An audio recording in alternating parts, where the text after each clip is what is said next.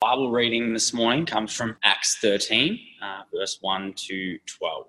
Now, there were in the church at Antioch prophets and teachers Barnabas, Simon, who was called Niger, Lucius of Cyrene, Manaen, lifelong friend of Herod the Tetrarch, and Saul.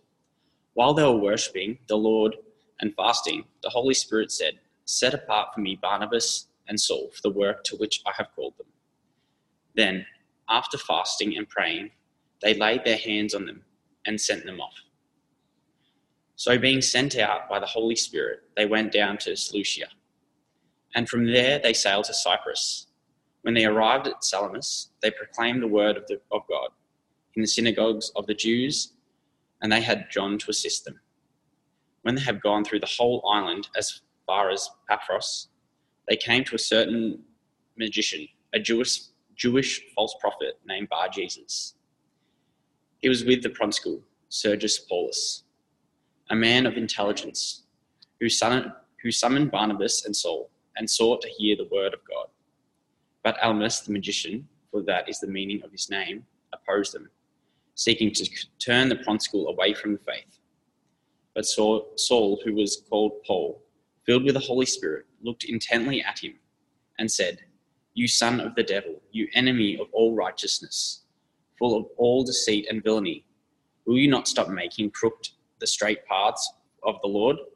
And now, behold, the hand of the Lord is upon you, and you will be blind and able to see the sun for a time. Immediately, mist and darkness fell upon him, and he went about seeking people to lead him by the hand. Then the proconsul believed when he saw what had occurred, for he was astonished at the teaching of the Lord. Thanks. Uh, thanks, Ethan. And uh, it will be really good if you keep your Bible open there at Acts 13, uh, which is what we're going to be focusing on this morning. Uh, hopefully, you've uh, received a sermon outline uh, with the email that went out a couple of days ago. There's also there's a long version which has got some extra questions on it, maybe for younger people, and then there's a, a, briefer one with some discussion questions at the bottom of it. so it might be handy, help you follow along to get them printed off before we meet together. Uh, and that gives us uh, an opportunity to go through this uh, together. Now, over the last couple of months, uh, I've been reading a book. Well, I should actually be uh, honest, I've been listening uh, to an audio book, a book that is all about the golden age of polar exploration. it's a book about the turn of the 19th to the 20th centuries when explorers were seeking to be the first people to the opposite ends of the earth. First of all, the North Pole, and then particularly focused on the race to be the first to the South Pole. You see, at that time, the South Pole was one of the last unexplored places on the planet. Uh, literally, it was the very ends of the earth. Now, as we make our way through the book of Acts, we have been looking at and we've been thinking about another movement to the ends of the earth. This is not a movement of explorers or of people, it's the movement of the gospel, the good news of the Lord Jesus Christ. Remember all the way back to Acts chapter 1, this is a, a fair while ago, where we, we, we were reminded that this book is about the the continuing work of the Lord Jesus, or that he continues to do and teach by the power of the Holy Spirit through the witness of the church. And he said to those very first disciples, You will be my witnesses in Jerusalem, Judea, Samaria, to the ends of the earth. Now, so far in the book of Acts, we've been mostly focused around this initial spread Jerusalem, Judea, Samaria. But now the gospel is going to go out from a new center, the church in Antioch. Now, in my reading or my listening about uh, polar explorers, uh, one thing became clear to them quite early on is that they couldn't reach the South Pole in one summer. They had to wait for the ice to melt, for their ships to go in, and they had to go there and back before the ice froze over again and their ships would be stuck for another winter. So, what they did is they traveled to the South Pole in, in, in one summer. And there they set up a, a base camp. They wintered there and could begin their exploration early the next summer. They had this home base from which they could continue their journey to the ends of the earth. Well, when we come here to the start of chapter 13, we're brought to a new home base for the ongoing work of the gospel. It's this church in Antioch. We were introduced to them a couple of weeks ago. We were reminded at that time that this city of Antioch was, was quite significant. It's the third largest city in the Roman Empire at the time. It's, it's multicultural, it's, it's cosmopolitan. But in chapter 13, we get this little snapshot of what this church is like, what this, this new home base for the spread of the gospel. And as it's introduced, there's a couple of things that, that really stand out. The first one is its leadership. If you notice there in, in chapter 13, verse 1 it, and 2, it, it, it, mentions five leaders in that church uh, prophets and teachers. And what all the commentators highlight is the diversity of names there. There's Jewish names and there's Gentile names. There's people from North Africa, people from Cyprus, people from Jerusalem, people of higher standing and people of not so high standing. Incredibly, this, this little leadership team, it reflects the city in which they live. And it probably reflects the makeup of the church there in Antioch. But the main thing that is highlighted about this little church is its Godward focus. You notice how, how we find them straight away? They are worshipping and fasting. And that's not just the leaders, that's, that's the whole church worshipping and fasting when the Holy Spirit speaks to them. And after the Holy Spirit has given them this instruction, what do they do? Well, they, they spend more time praying and fasting. They're determining whether this, this really is the will of God and they're preparing for the task that God has called to them, focused on God Himself. You see, sometimes we, we, we might feel this little bit of a tension. What should the church be focusing on? Should, should it be focused on God, on, on growing as disciples of Jesus, maturing? Or should it be focused on mission? Is one more important than the other? Does one take priority over the other? But what we find in the New Testament and in this church in Antioch is that they actually go together. They go hand in hand. The church is both about growing and worshipping, and it's about the mission that Jesus has sent them on. Now, in a way, we've tried to reflect this somewhat in our own church mission statement it, it's not the only statement you could have. It's probably not a perfect statement. But our mission statement is to, to make, mature, and mobilize committed followers of Jesus. We've tried to recognize that we're to be about both things together growing as disciples, worshiping God, and about the mission He sent us on. Now, a couple of years ago, we were involved in a vine project here at South Barwon. And we were thinking about our church and what our focus is actually on. Do we, do we actually focus on one over the other? And as we looked at the various ministries of the church and the things that we're doing, we, we were probably convicted that we've been more focused on maturing and growing disciples. And so over the last little while, we've, we've tried to rebalance that, and we're going to have to keep trying. But at the same time, we've got to be aware not to go so too far and ignore the growing, maturing part. Because the reality is, you don't have one without the other. You're not really maturing if you're not going out on mission. And you can't go out on mission unless you're growing as a disciple of Jesus Christ. Now, in this ongoing work of Jesus, this church here in Antioch, up until this point, had really been a receiving church. Uh, back in chapter 11, it was people who took the gospel from persecution in Jerusalem up to Antioch and, and shared the good news there. When the church in Jerusalem heard about this, they sent Barnabas up to Antioch, and he, he was an encourager there, remember? And then Barnabas, he went and got Saul, and he brought him up to Antioch, and they continued to work and to minister there. They, they had been kind of a receiving church up until this point. But here, something changes. They're going to be a sending church. But notice how this starts. It starts with God, who is the sender.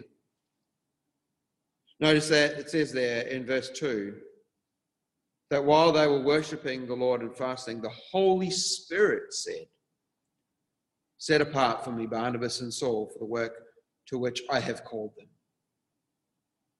God tells them, God sends. It says that in verse 4 that having been sent out by the Holy Spirit. Now we don't know how God, how God, how the Holy Spirit told them. Uh, maybe it was through one of the prophets. Maybe it was a, a growing sense of awareness in the church. Maybe it was a, a call to Barnabas and Saul that they shared and, and the rest of the church agreed with. We're not sure. But what we do know is that it started with God. God calling his church not to just be a, a gathering church, but also a sending church. Now, of course, the church is made up of, of people who gather. We have been brought together by the gospel, we've been brought together by Christ. We're people who, who meet together, who encourage each other, who, who learn together, who grow together, who, who fellowship together. But at the same time, we're called to be a sending church. We're called by God to be people who go.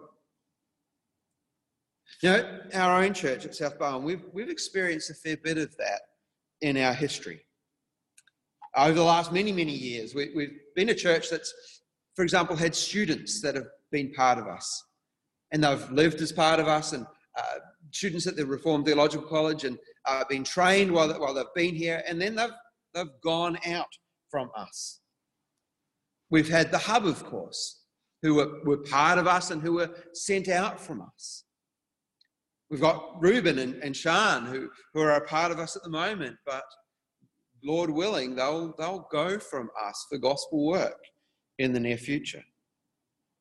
We've got Simon and Anna who are in the Solomons, who, who were part of us but have gone. We've had Julian, who's been in many places of the world, part of us but gone.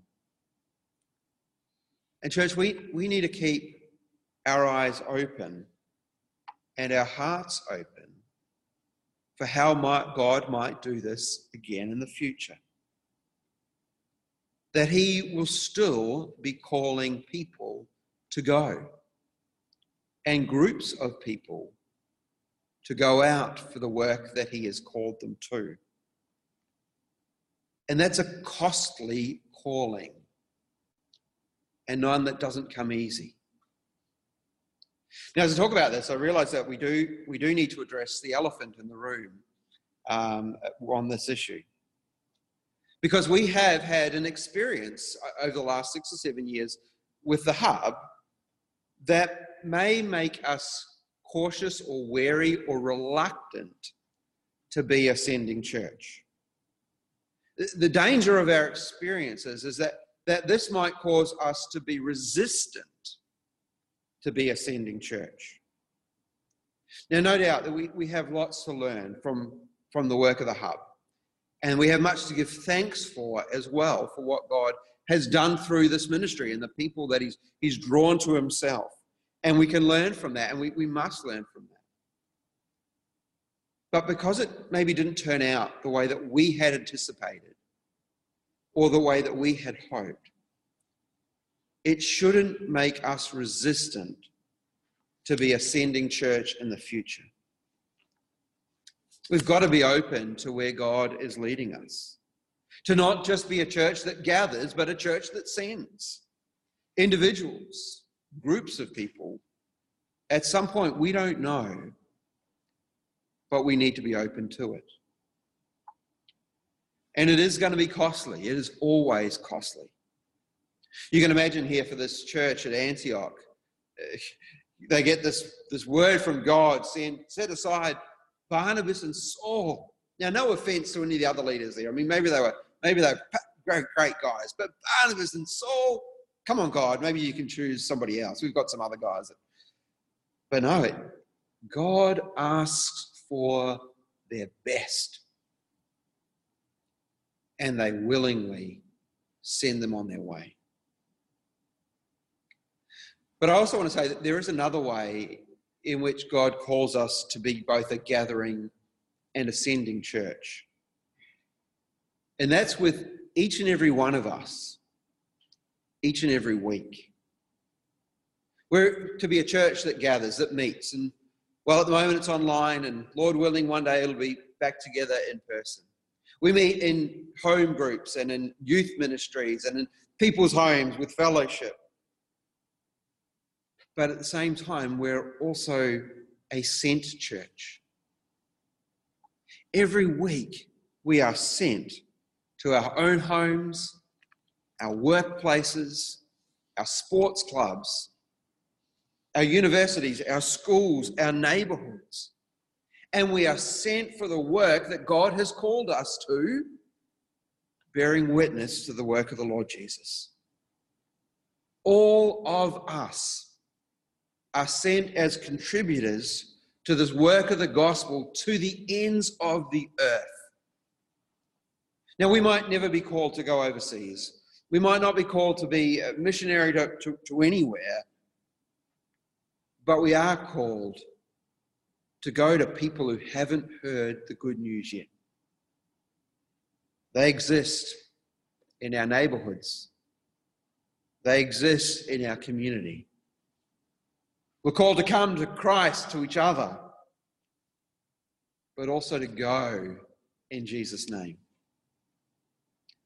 I remember one, one of my earliest, some of my earliest memories uh, as a kid, uh, being sent by my parents uh, down to buy to the local shop.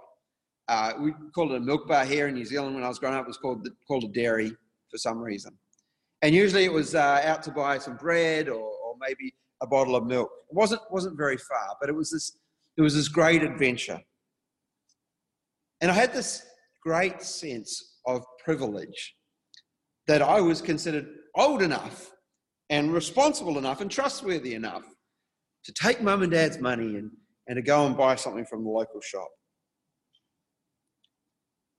You see, you and I, we, we all have a great privilege entrusted to us by our Heavenly Father. The privilege of knowing Christ, but also making Him known. We have the, the words of life given to us. We are empowered by the Holy Spirit. We're part of a team of people who are about this work together and sent to people who haven't heard the good news yet. Now that I've said that, I, I am going to carry on and look at this next first part of this journey. But it's going to be a, a passage that's going to make us maybe wary about it. Because what we see next is, is what we are being sent to and into. From this, this new mission base here in Antioch, God now sends uh, Saul and Barnabas, and they travel down to the island of Cyprus. And they work their way through the island, and preaching particularly in the synagogue. And we'll, next week we'll have a little bit more about the strategy that, that they have. Now, really interesting sidebar here. I just want to note. Um, so an interesting change takes place here, doesn't it? Uh, there's a double change. First of all, uh, Saul's name is changed to Paul, or he becomes known as Paul. Uh, he probably takes on this, this Greek name because he is going to the Gentile world. But the more subtle shift is from here on, they will no longer be Barnabas and Saul, they will be Paul and Barnabas. Uh, this encourager, Barnabas, that we looked at a couple of weeks ago, he, he takes a step back and he enables Paul to take a step forward. And Paul takes the lead now in, in this preaching, teaching ministry. And as they go through the island, Luke focuses on one particular in- incident. It's an incident of opposition and an incident that shows the power of the gospel. You see, they're invited to go into the home or to meet with the proconsul of the island. That's like the Roman governor. That, that's like kind of doing a, a preaching tour through Victoria, and maybe Dan Andrews says, Hey, come, come on over to my place and, and, and let me know what you're talking about. But as they go into him and they speak, they face this incredible opposition. It comes from this guy uh, who is called Elymas. He, he's a magician and also described as a false Jewish prophet. And he intentionally seeks to divert the proconsul's attention away from the gospel. Now, last week we, we were reminded of the different ways, some of the different ways that opposition can come when we looked at, at Herod.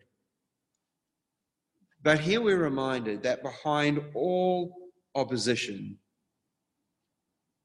is the evil one, Satan. The one whom, whom Paul will describe in a, a letter later on, the one who has, the God of this age, who has blinded the minds of men so they cannot see the light of the gospel. We're reminded that as we, we have this task, as we're sent to proclaim, there is a real enemy and a real opponent. And there will be people who don't just not want to listen, who are openly antagonistic to the gospel word. I had a, little reminder of that over this last week. I don't know if you noticed, uh, if you're on the church Facebook page, but um, we started up a, a church YouTube t- channel to put some of the music up and also put the sermons up uh, after they're recorded a couple of days later. And so we did that this week. We, we put up the sermon and we put a link to it on our Facebook page. And I tried a little experiment. I tried to promote the post with the YouTube clip in it. I lasted about two days and then I actually had to stop it because it was creating comments on our Facebook page in fierce opposition. And some of the things that were being written there were, were downright horrible. And it was a reminder that there's not just people who ignore the message or don't want to listen to the message, there is opposition to the gospel. And it can be harsh and it can be cruel. You see, we need to be aware of that and we need to be wary of it as God sends us, he, well, as He sends His people, He, he sends us into a world, and he, even Jesus described it as, as wolves. Things that want to tear us apart.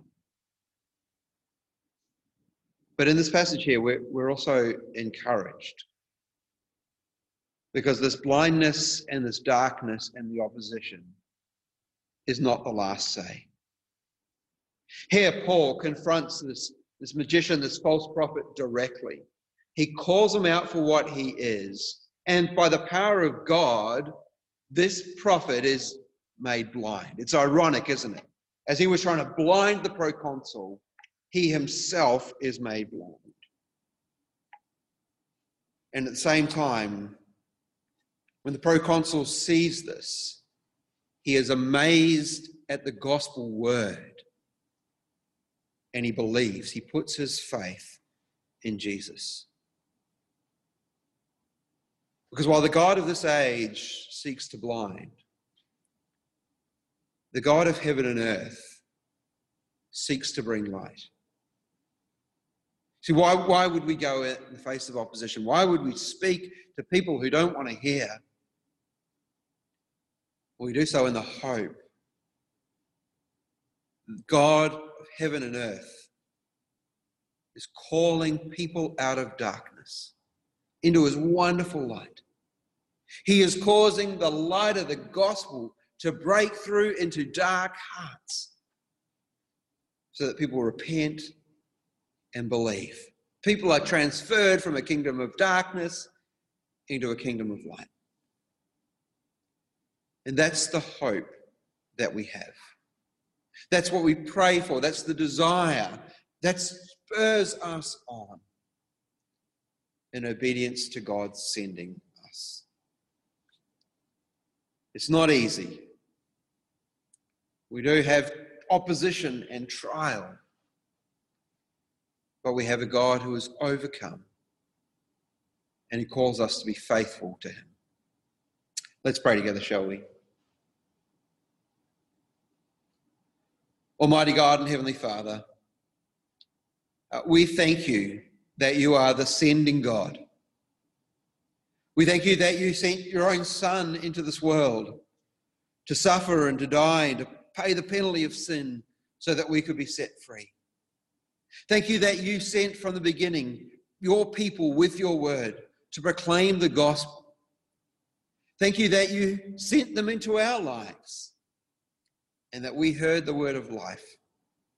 And you opened up our hearts and you brought us to faith and to life. Thank you, Lord, for the wonderful privilege of being a gathered church, of being a people together. And thank you, Lord, for this privileged high calling of being a people who are sent. Lord God, we ask that you would overcome our reluctance our hesitation, and our worry, that you would overcome our fears and anxieties and cause us to have hope in you, in your power, and in the work of the gospel. Lord God, please use us wherever you send us in our schools, in our neighborhoods, in our sporting clubs, in our workplace. Lord, use us, we pray so that Jesus might be made known and you might be honored. We ask this for Jesus' sake. Amen.